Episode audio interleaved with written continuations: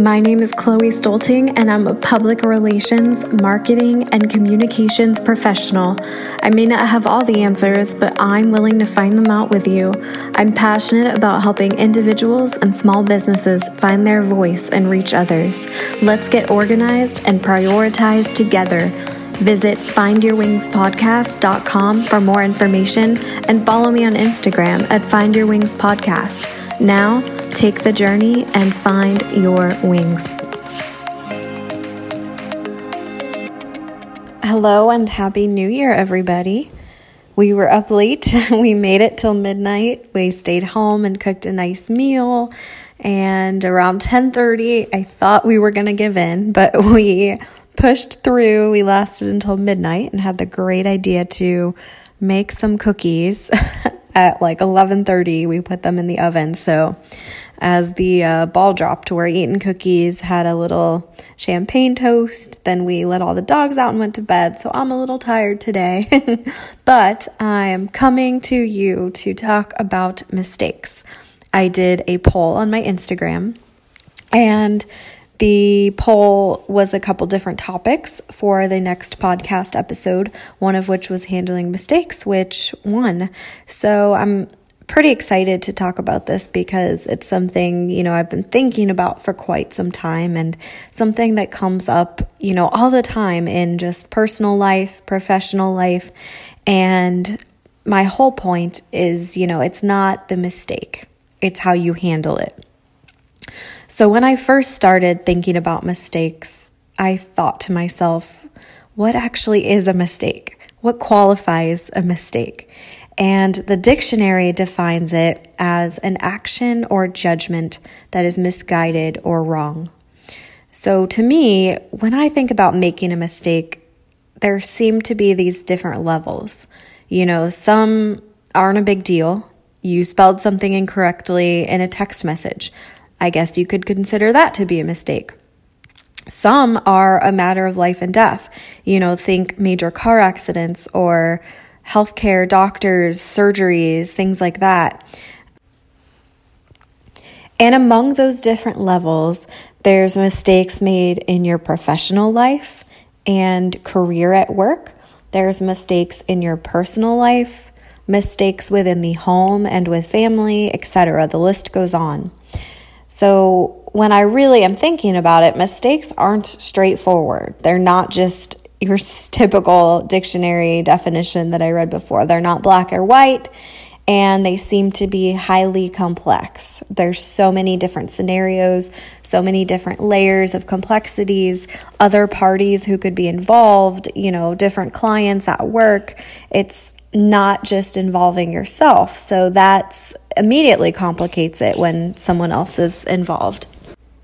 And again, to me, it's not about making the mistake, but it's how you handle it that shows your true character.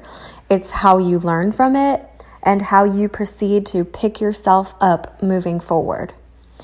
Now, a mistake doesn't just involve the person who made the mistake. So that's what I was saying, where these complexities come in. It oftentimes involves someone else, and their reaction to your mistake can drastically change the situation. Are they mad? Do they react irresponsibly? Do they put you down? Do they make you feel bad about it? Do they, or do they help you learn from it? And do they tell you, hey, it's okay, mistakes happen? There's definitely two kinds of people. I have learned this from experience. And don't be the first kind of person. Don't be the person who gets mad because you have here an opportunity to help somebody else learn. It's hard enough making a mistake in most cases and admitting that mistake. So help them, support them, and guide them so that it doesn't happen again. Now, I had major mistake anxiety at work and sometimes even in my personal life just because I have, you know, created this like level of perfectionism for myself. Um, early on in my career, you know, different managers, different manager styles. I definitely have had some management styles where they were that first type of mistake reaction where You know, even the littlest mistake, it was not okay. The way that, you know, it was brought to my attention was, you know, making me feel in a place of fear rather than a place of learning or education and instilling fear rather than fostering growth in those moments.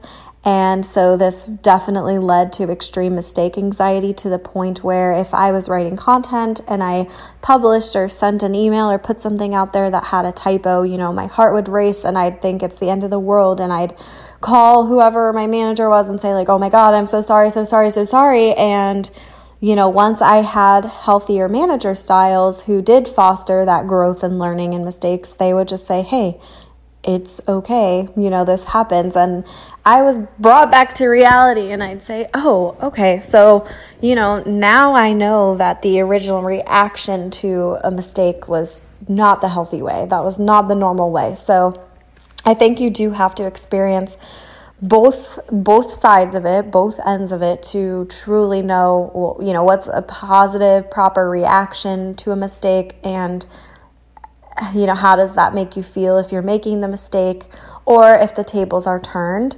How do you want to react and help a person if they're the one making a mistake? If you're a manager a people manager you know or if it's a friend or family member take all of those positive takeaways when you've had a reaction that didn't instill fear or hurt your feelings and take those things and emulate them to help that person. It's a true opportunity, I think, on both ends of character, and your character can truly shine through a mistake on how you're handling it. Okay, so let's say you make a mistake.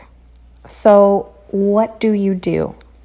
I have put together actionable items from my learnings for you. So, the very first thing is to gather your thoughts and emotions.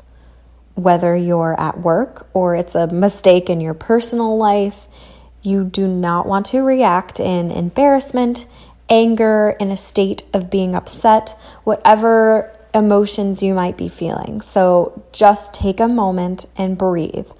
It's okay. Then admit you made the mistake. Do not cast blame on someone else. If somebody else caused you to make the mistake or they misinformed you, then they can learn from this too. Simply be honest with them and tell them so that next time they steer you right. You both can learn from this. If you have to call a customer, client, or coworker, just tell them what happened don't dwell on it. Don't over explain. I've definitely been there in my career too. I, you know, would explain, I did this and here's why and here's why. But I really found that your manager or client or whomever it is really doesn't care how it happened. They just want to know what are you going to do to fix it and make sure that it won't happen again. So when you call to have that conversation, and be transparent about the mistake. Just make the statement very quickly, you know, point blank, I messed up, then apologize, say you're sorry, and come right back with, here is my action plan to fix it. With the action plan, you want to be confident and timely. Again, this goes back to the different layers and tiers and types of mistakes and complexities, but you know, oftentimes in business, you don't have a ton of time. You have to quickly collect yourself, quickly jump back on the horse, and you don't have a lot of time to correct it. You know, you have to immediately get the right information out there or whatever it might be. So make sure that in your apology and in your action plan, you're expressing time. You will say, I will have this cleaned up and, you know, fixed by end of day, or if it's a huge mistake by end of week, or within two hours if it's a smaller mistake. But ensure that client or your boss or that customer, whoever it might be, friend, family, um, that you're confident, you have your action plan, and again, timely. So state that timeline to them so you're on the same page, you're aware.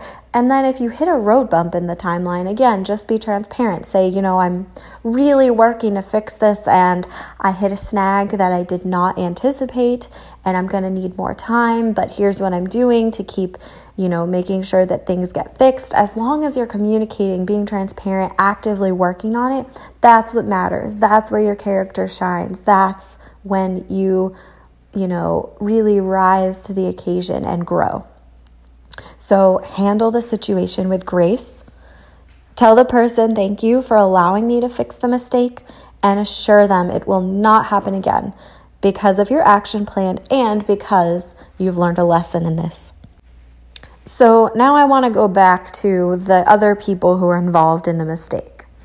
And I want to remind you that in learning from your mistake, remember if somebody gets extremely upset and overreacts, it is on them.